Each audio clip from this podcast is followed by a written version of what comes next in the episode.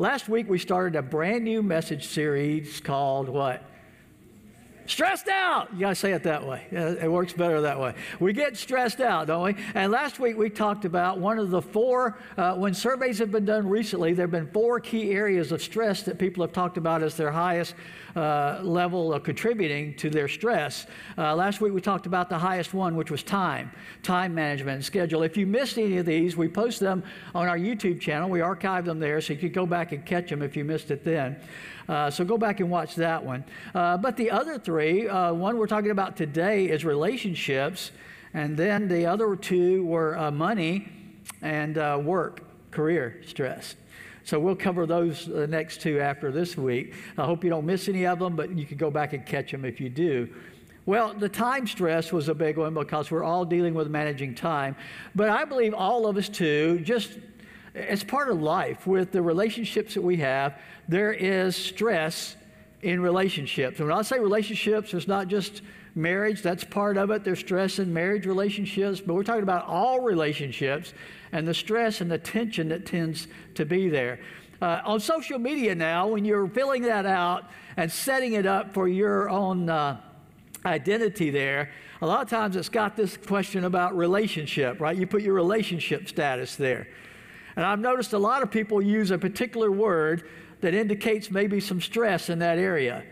They'll put it's complicated, right? Relationships are complicated. There's no way around it. There's no way to, to keep it from being complicated. In the world we live in, uh, there is complication in relationships. An example of that was this lady that came home late one evening and she didn't want to wake up her husband, so she was very quiet when she came into the house. She didn't turn on any of the big lights or anything. She tiptoed up the stairs and opened up the bedroom door. And even in the dim light, she could see something that kind of took her back. She, instead of just her husband's two feet sticking out from under the cover, she saw four feet really upset her. She grabbed a bat that they had there for protection and she just started beating the covers with the bat, just wore herself out and she was just all sweaty and, and tired. And she went back downstairs, just storming down the stairs and went into the kitchen to get a drink of water. And there sat her husband reading a magazine. He said, Oh, hey, honey, I didn't hear you come in. By the way, your parents surprised us with a visit. I put them in our room. I hope you'll stop by and say hello. It's complicated, right? Relationships are complicated. And, and whether it's marriage or friendship, parents, grandparents, children, extended family, friends, coworkers, even with strangers, relationships are a challenge. Jesus, in fact, in all of Scripture, we have a lot of instructions about how to handle relationships. We're not going to try to cover all those in one message. That would be a whole series, all right? But today I want to focus on what I believe is the biggest contributing factor to stress in relationships. Because we can get this one out of the way, then we can work on the others. You know, still, we have other stuff to work on. But if we can take care of this one, it's going to help us, I think, the most in having peace and joy in our relationships. It doesn't mean you can eliminate all stress, you can't, but this one step is a step that Jesus points out as a major issue for us in our relationships. And he, he throws it in almost without any introduction at all. And it's in Matthew 5, right in the Sermon on the Mount that he's teaching, beginning in verse 23. He says this Therefore, if you're offering your gift at the altar and then remember that your brother or sister has something against you, leave your gift there in front of the altar, he says. First, go and be what? What's that word? Reconciled. Okay, first go and be reconciled to them, then come and offer your gift. So he says if you've got something going on where you have a brother or sister that has something against you, what are you supposed to do? Before you go to God and present your offering of your life, of your resources, of your time, before you do that, the first step to make that right is to go do what? Reconcile with that person. Now, here's the thing that threw them off and throws us off when we read that. We often when we read it, think that maybe Jesus got it backwards. Th- think about this. He's not saying if you have something against them, if you have some problem with them, go make it right. What's he saying? If they have a problem with you. Wow. That's different.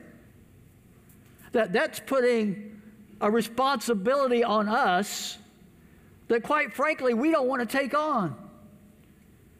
Uh, I have a tendency, maybe you do too, to think this way. They got a problem with me, that's their problem. Right? Yeah.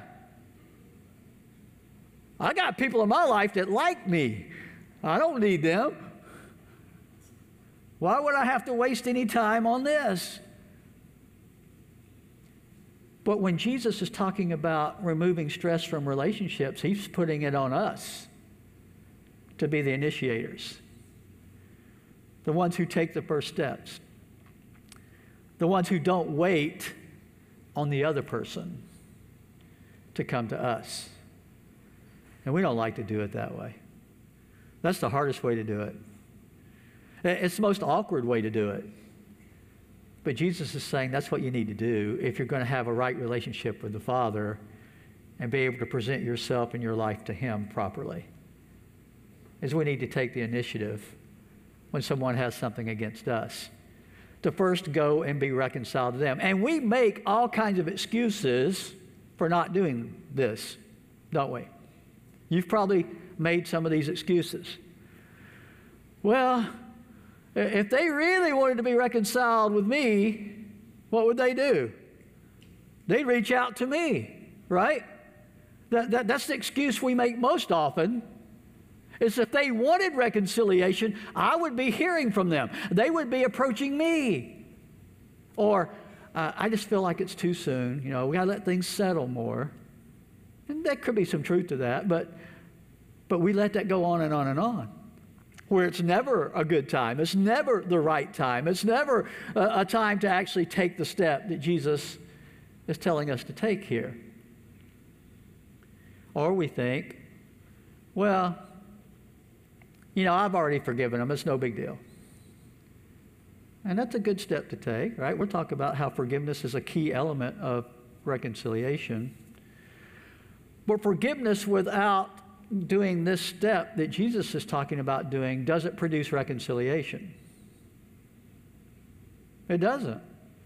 You may feel better and be going on with your life, but reconciliation with that person hasn't happened. If you just in your own heart forgiven them, but haven't even talked to them, haven't made any effort to approach them or get this thing worked out. That's not reconciliation. And I believe forgiveness is an essential step, but it's not the only step that needs to be taken here, according to Jesus. This, this one thing, I believe, and that's why Jesus emphasizes it, this one thing, this one step would really do more for us and our relationship with the Father than we think. The fact that we would, uh, here's why we become most like God when we initiate reconciliation. Do you know that? Because God's a great reconciler. That's what the gospel is all about. That's what the cross is all about. That's what the sacrifice is all about. It's about reconciliation. It's about making our relationship right with the Father again. And did He wait for us? No. He took the initiative, He came to us to reconcile with us. We were the ones at fault, by the way. And he still came to us. He wasn't at fault. We use that excuse too. Well, the problem between us is them, not me. Well, the problem between us and God was not God. Who was it? It's us. But who took the initiative to reconcile? God did. God took the initiative to reconcile. You see, it eliminates all the excuses and it makes us more like the Father when we're willing to take this step to reconcile. There's another passage where Paul talks about this, and uh, I want to look in 2 Corinthians chapter 5. Beginning with verse 17. If somebody's alarm just went off, and I'm not done yet, so we're gonna we got a little while yet, okay? Just getting started here, people. Here we go. 2 Corinthians 5, beginning with verse 17. He says this, therefore, when he says therefore, what do we do? See what it's there for. There you go. All right.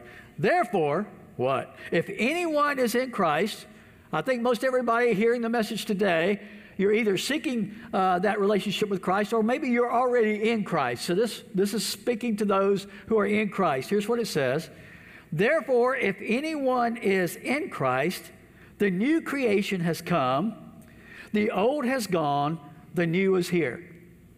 Okay, so he's talking about a new creation, a new life, a new experience, a new way of doing things that sets you apart from the old. See, the old way would be I'm not about to go try to reconcile with that person. That's the old one. We're talking about the new one here, okay? The new life that we have. He says this new life uh, is made possible. He says there, uh, all this is from God who did what?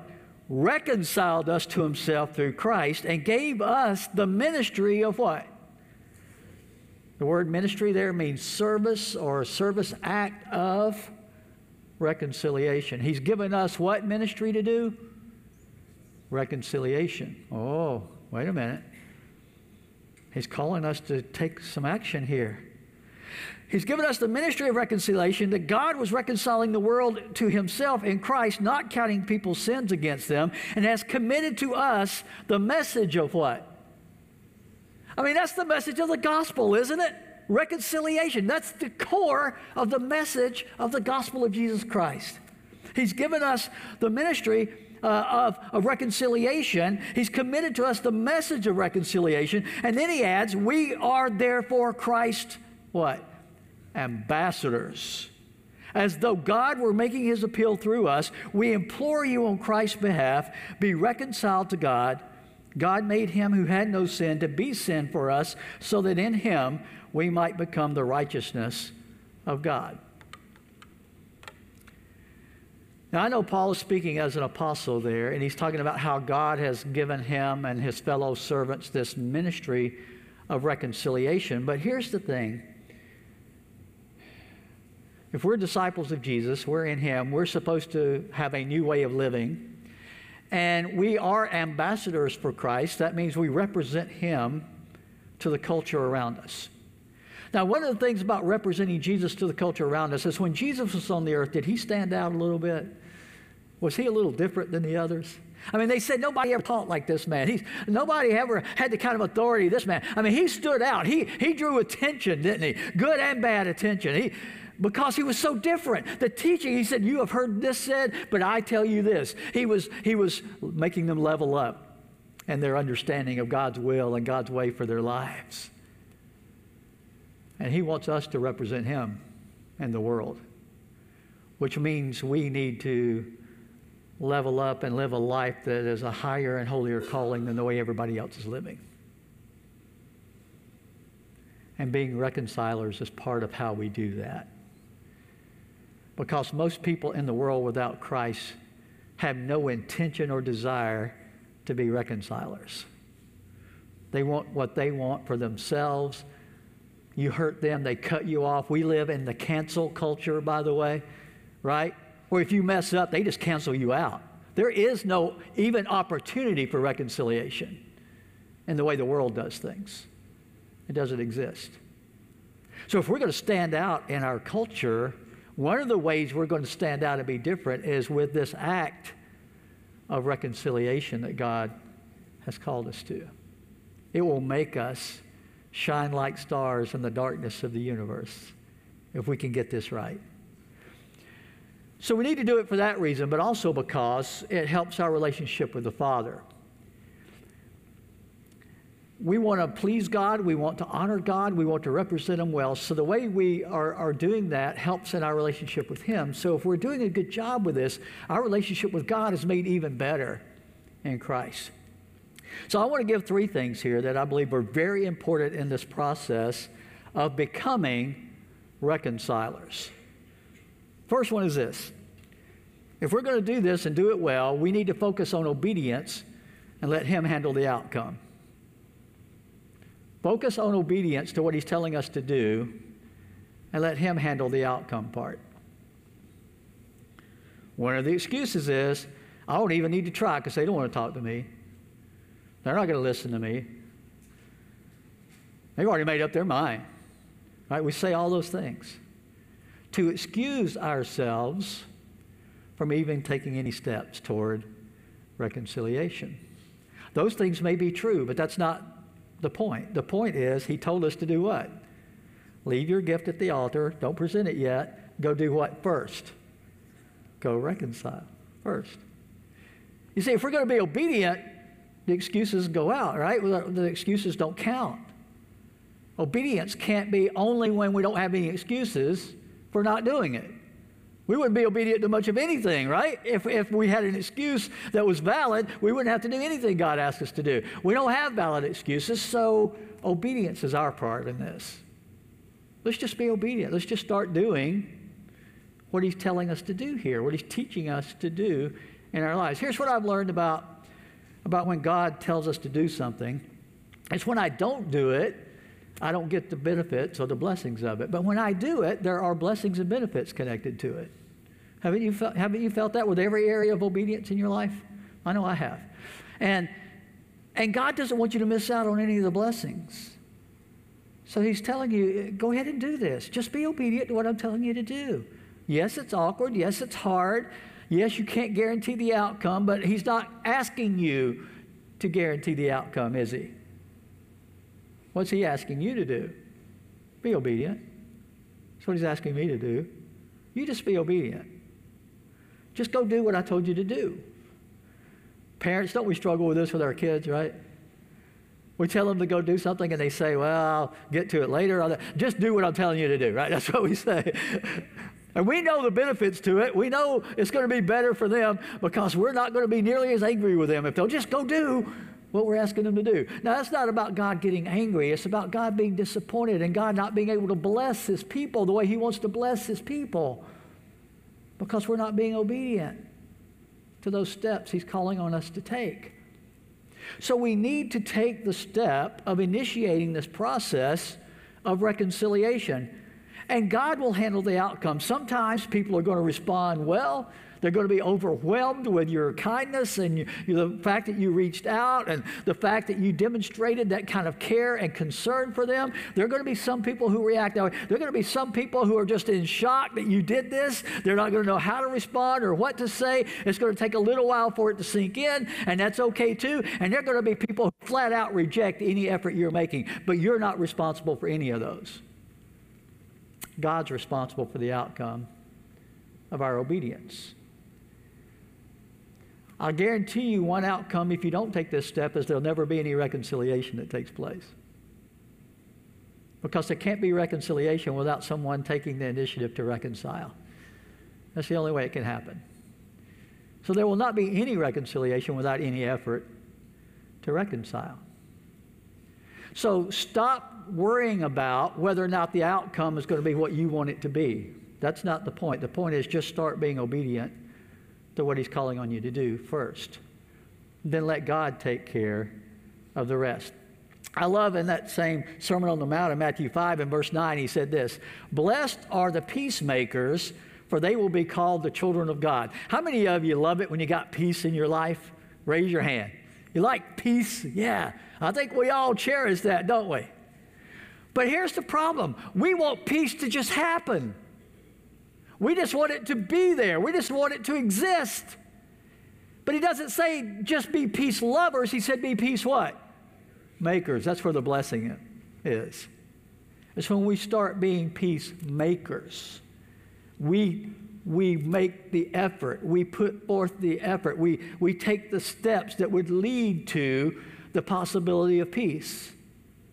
You see, it's on us to be peacemakers not just ask, God, just, just fix this for me. Well, God wants to do that, but He's got steps He's told you in His Word that you need to take for this to be fixed, right? Let's take the steps. Let's initiate reconciliation when we have the opportunity to do so. We don't always have that opportunity, but when we do, we should be willing to initiate, to take the steps. Let's focus on obedience and let Him handle the outcome. The second step is this we extend grace, and He provides the healing. We extend grace, and He provides the healing. Grace has been defined a lot of different ways, and of course, we have the classic song amazing grace grace is amazing it's, a, it's the most amazing thing in the world god's grace is it is amazing but grace is sometimes defined as uh, unmerited favor i mean there are a lot of different ways to, to define it but i like the unmerited part because grace does not involve the worthiness of the person who receives it understand grace that way. It's not earned, it's not achieved. You don't put yourself in a position where now you can get grace, it's there already being offered. Okay? So if we're going to initiate reconciliation, that involves grace on our part, if we're going to be the initiators.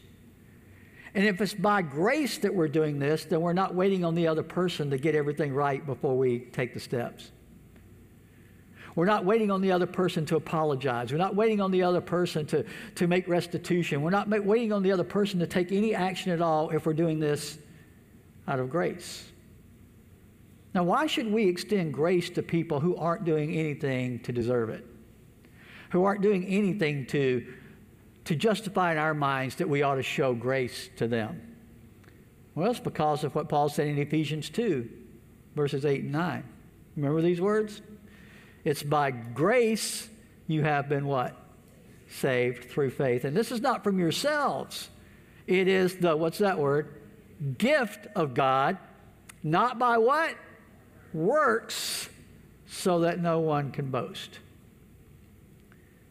We're most like our God when we initiate reconciliation through our grace being offered to others because we have received grace ourselves. Think about your relationship with the Father. Could you even have it at all without His grace being extended to you? No. Neither could I. I stand totally dependent on the grace of God in my life and my relationship with Him. There's no other way I could have a close relationship with the Father except for His grace being extended to me. Because we've all done what? And when we say we've all sinned, we've sinned against Him. That's what we need to understand. We've offended him. We, we, we have gone against him and his will. We've hurt him because it cost him his son on the cross to pay for that sin. You understand the hurt we brought to the Father with our sin? And yet he says, I still want a relationship with you. I'm going to, in my grace, I'm going to give you unmerited favor. I'm going to show you favor even though you don't deserve it. You haven't earned it. You can't work for it. I'm going to give it to you as a gift. So when we do that for somebody else, we're being like God. We are representing Him well. Remember, we are ambassadors for Him. That means you represent Him. So if we're representing Him, extending grace to someone is one of the greatest ways you identify with the Father and show the Father's love to the world. And what we tend to do is pick and choose who we're going to do this for because we think certain people qualify and certain people don't. Because this one hurt me so bad that I, I, that one doesn't qualify. This one disappointed me so much it doesn't qualify. This one has been so mean about it that it doesn't qualify, right? We, we have all these qualifiers that we put on it. But God extends His grace toward us as a gift, not earned, not deserved. And so we've got to extend grace. And here's the thing I have found it is so powerful, grace is, that it's the most healing medicine in the world. I hope you know this in your own life. You've received the grace of God and you know the healing that it's brought to you to be forgiven and loved and welcomed and restored and that relationship with Him. Think of the difference it's made for you, the healing power of the grace of God for you. Well, friends, when relationships are stressed out and strained, grace is the most healing medicine you can apply to that stress and that strain in those relationships. Just as a free gift, give them grace. And here's the thing about the healing of grace sometimes they receive it and healing comes to them. And it's an amazing thing. But here's the thing about giving the grace it heals you, regardless of their response. It heals you. It takes away the anger, the stress, the anxiety that that relationship was causing in your life. It just evaporates it. So that when you're healed, you can be a healthier person, representative of Christ to the world. When you're healed in relationships, you can be a better husband, better father, better grandparent, better brother, sister, child, friend, coworker.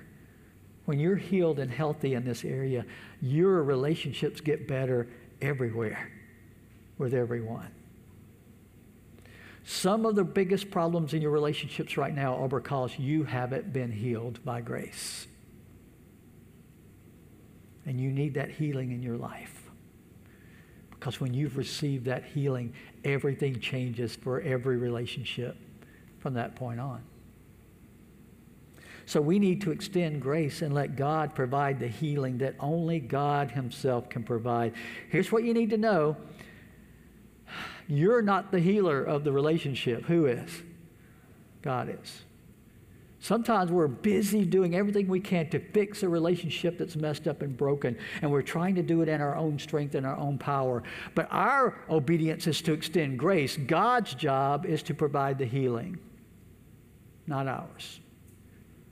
Now, not everybody's going to receive it and let the healing come into their lives, but God can provide the healing for anyone who would receive the grace. Anyone who will accept the grace can be healed by the Father. But you're not the healer, and neither am I. God is. So let's get that off of our shoulders. That's not what He's asked us to do. He's asked us to take the initiative to reconcile and offer grace to those that we have stress in our relationships with. Sue Ann and I have been married 46 years, and in 46 years, I can, yes, thank you. I know that's for Sue Ann, but all right. Because you know, no marriage lasts any good length of time at all without the power of grace. It has to be there. And if any of you are raising a teenager right now, you know that no teenager lives through those years without what? Grace. Grace. And nobody stays long term at a job, any job, without some what? Grace. Because there's no perfect job and not everything goes right in any job. Right? No relationships last without the element of grace, at least not good relationships that, that need to last. They don't last without grace.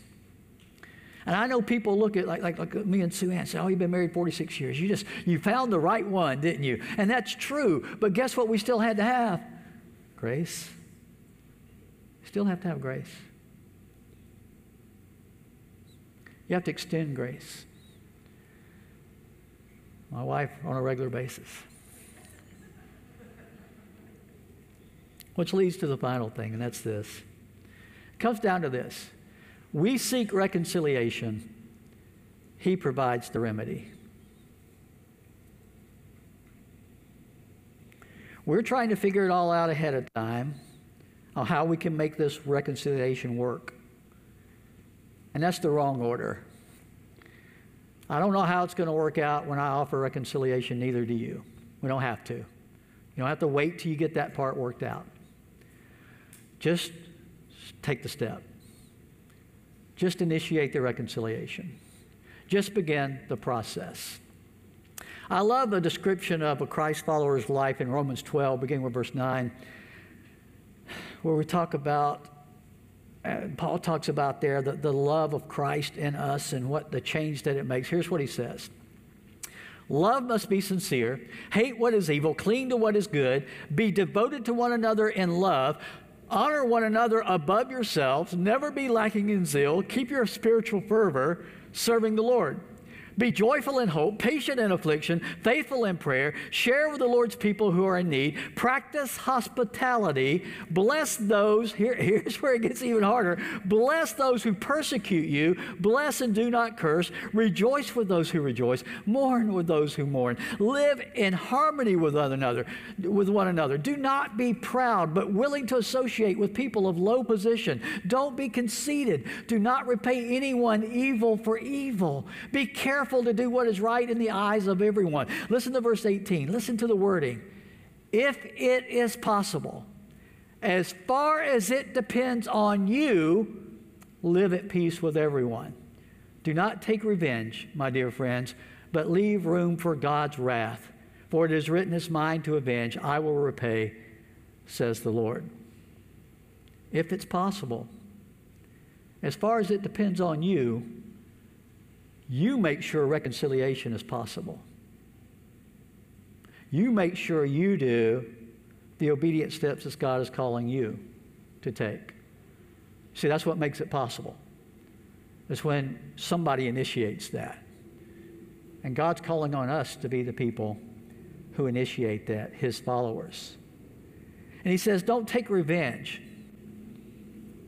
Sometimes we're not seeking reconciliation because we're still trying to hurt the other person the way they hurt us. It's like the, uh, the wife that was mad at her husband and didn't speak to him for a whole week. Thought that'll teach him. I'm not going to talk to him all week long. At the end of the week, the husband looks at the wife with loving eyes and says, Man, we're getting along so well now these days. Right? When you try to hurt other people, you're hurting yourself. Quit trying to do that. Be a reconciler, be a peacemaker in your relationships. God will handle the other person. You don't even have to get revenge if they refuse to accept your grace and your peace. God, God takes care of all that part. Let Him handle His part. Just do your part. One of the greatest, greatest examples of this I've ever seen or, or known about is with Corrie ten Boom who many of you know some of her story. She was, uh, as a young girl, taken into a Nazi uh, prison camp during World War II, her and her sister. And she was treated horribly, and her sister died in the camp. She survived to talk about it later. And she went on to write books and speak at events about the, the horrors of that war. But she also talked about the healing power of forgiveness in her talks. And she thought she was doing pretty well with it until one particular talk she shares about. It was in a church in Munich, she says, when I saw him, a balding, heavy set man in a gray overcoat, a brown felt hat clutched between his hands. People were filing out of the basement room where I had just spoken, moving along the rows of wooden chairs to the door at the rear. It was 1947, and I had come from Holland to defeated Germany with the message that God forgives. It was the truth they needed to hear in that bitter, bombed out land. And I gave my my favorite mental picture. Maybe because the sea is never far from a Hollander's mind. I like to link that there's where forgiven sins were thrown. When we confess our sins, I said, God cast them into the deepest ocean, gone forever. The solemn faces stared back at me, not quite daring to believe. There were never questions after a talk in Germany in 1947. People stood up in silence, and in silence they collected their wraps, and in silence they left the room. That's when I saw him working his way forward against all the others. One moment I saw the overcoat and the brown hat, the next, a blue uniform and a visored cap with its skull and crossbones. It came back with a rush. The huge room with its harsh overhead lights, the pathetic pile of dresses and shoes in the center of the floor, the shame of walking naked past this man. I could see my sister's frail form ahead of me, ribs sharp beneath the parchment skin. Betsy, how thin you were. Betsy and I had been arrested for concealing Jews in our home during Nazi occupation in Holland. This man had been a guard at Ravensbrück concentration camp where we were sent. Now he was in front of me, hand thrust out, a fine message, Fräulein. How good it is to know that, as you say, all of our sins are at the bottom of the sea. And I, who had spoken so glibly of forgiveness, fumbled in my pocketbook rather than take that hand. He would not remember me, of course. How could he remember one prisoner among those thousands of women? But I remembered him and the leather crop swinging from his belt. It was the first time since my release that I had been face to face with one of my captors, and my blood seemed to freeze. You mentioned Ravensbrück in your talk, he was saying. I was a guard there. Uh, he didn't remember me. But since that time, he went on, I've become a Christian. I know that God has forgiven me for the cruel things I did there, but I would like to hear it from your lips as well, Fräulein. Again, hand out, will you forgive me? And I stood there, I whose sins had every day to be forgiven and could not. Betsy had died in that place. How could he erase her slow, terrible death simply by asking? It could not have been many seconds that he stood there with his hand held out, but to me it seemed like hours as I wrestled with the most difficult thing I ever had to do. For I had to do it. I knew that. The message that God forgives has a prior condition that we forgive those who have injured us. If you do not forgive men their trespasses, Jesus says, neither will your Father in heaven forgive your trespasses. I knew it not only as a commandment of God but as a daily experience. Since the end of the war, I had a home in Holland for victims of Nazi brutality. Those who were able to forgive their former enemies were also able to return to the outside world and rebuild their lives, no matter what physical scars. Those who nursed their bitterness remained invalids. It was as simple and as horrible as that. And still, I stood there with the coldness clutching my heart. But forgiveness is not an emotion. I knew that too. Forgiveness is an act of the will, and the will can function regardless of the temperature of the heart. Jesus, help me, I prayed silently. I can lift my hand, I can do that much. You supply the feeling. And so, woodenly, mechanically, I thrust my hand into the one stretched out to me. And as I did, an incredible thing took place. The current started in my shoulder raced down my arm, sprang, sprang into our joined hands. And then this healing warmth seemed to flood my whole being, bringing tears to my eyes. I forgive you, brother, I cried with all my heart. God provides the healing. And maybe today, you're needing that touch of the healing of God in your life. And he took the initiative to come to you through his son Jesus. He took the initiative to take the beating and the punishment for your sin and mine. And he's stretching out his arms to you right now. He's saying, I will forgive you if you just come to me. Let's pray together. Father, Father, we thank you for your grace, your mercy the healing power of the touch of your forgiveness and your grace in our lives. For somebody that needs to know that touch today, Father, I pray that through your Spirit and your Word, they would be prompted to take the step of coming to your offer of forgiveness. If they haven't yet done so, they can repent of their sins and they can profess their faith in Jesus and be baptized, washed clean, and made brand new people starting today. And Father, for those of us who already know that grace, help us to be instruments of that grace to those around us, even those with whom we have strained, stressful relationships. May we be the ones who are the initiators of reconciliation and the offer of grace and forgiveness. And thank you for the healing that will bring to us and to so many others. In Christ's name we pray. Amen.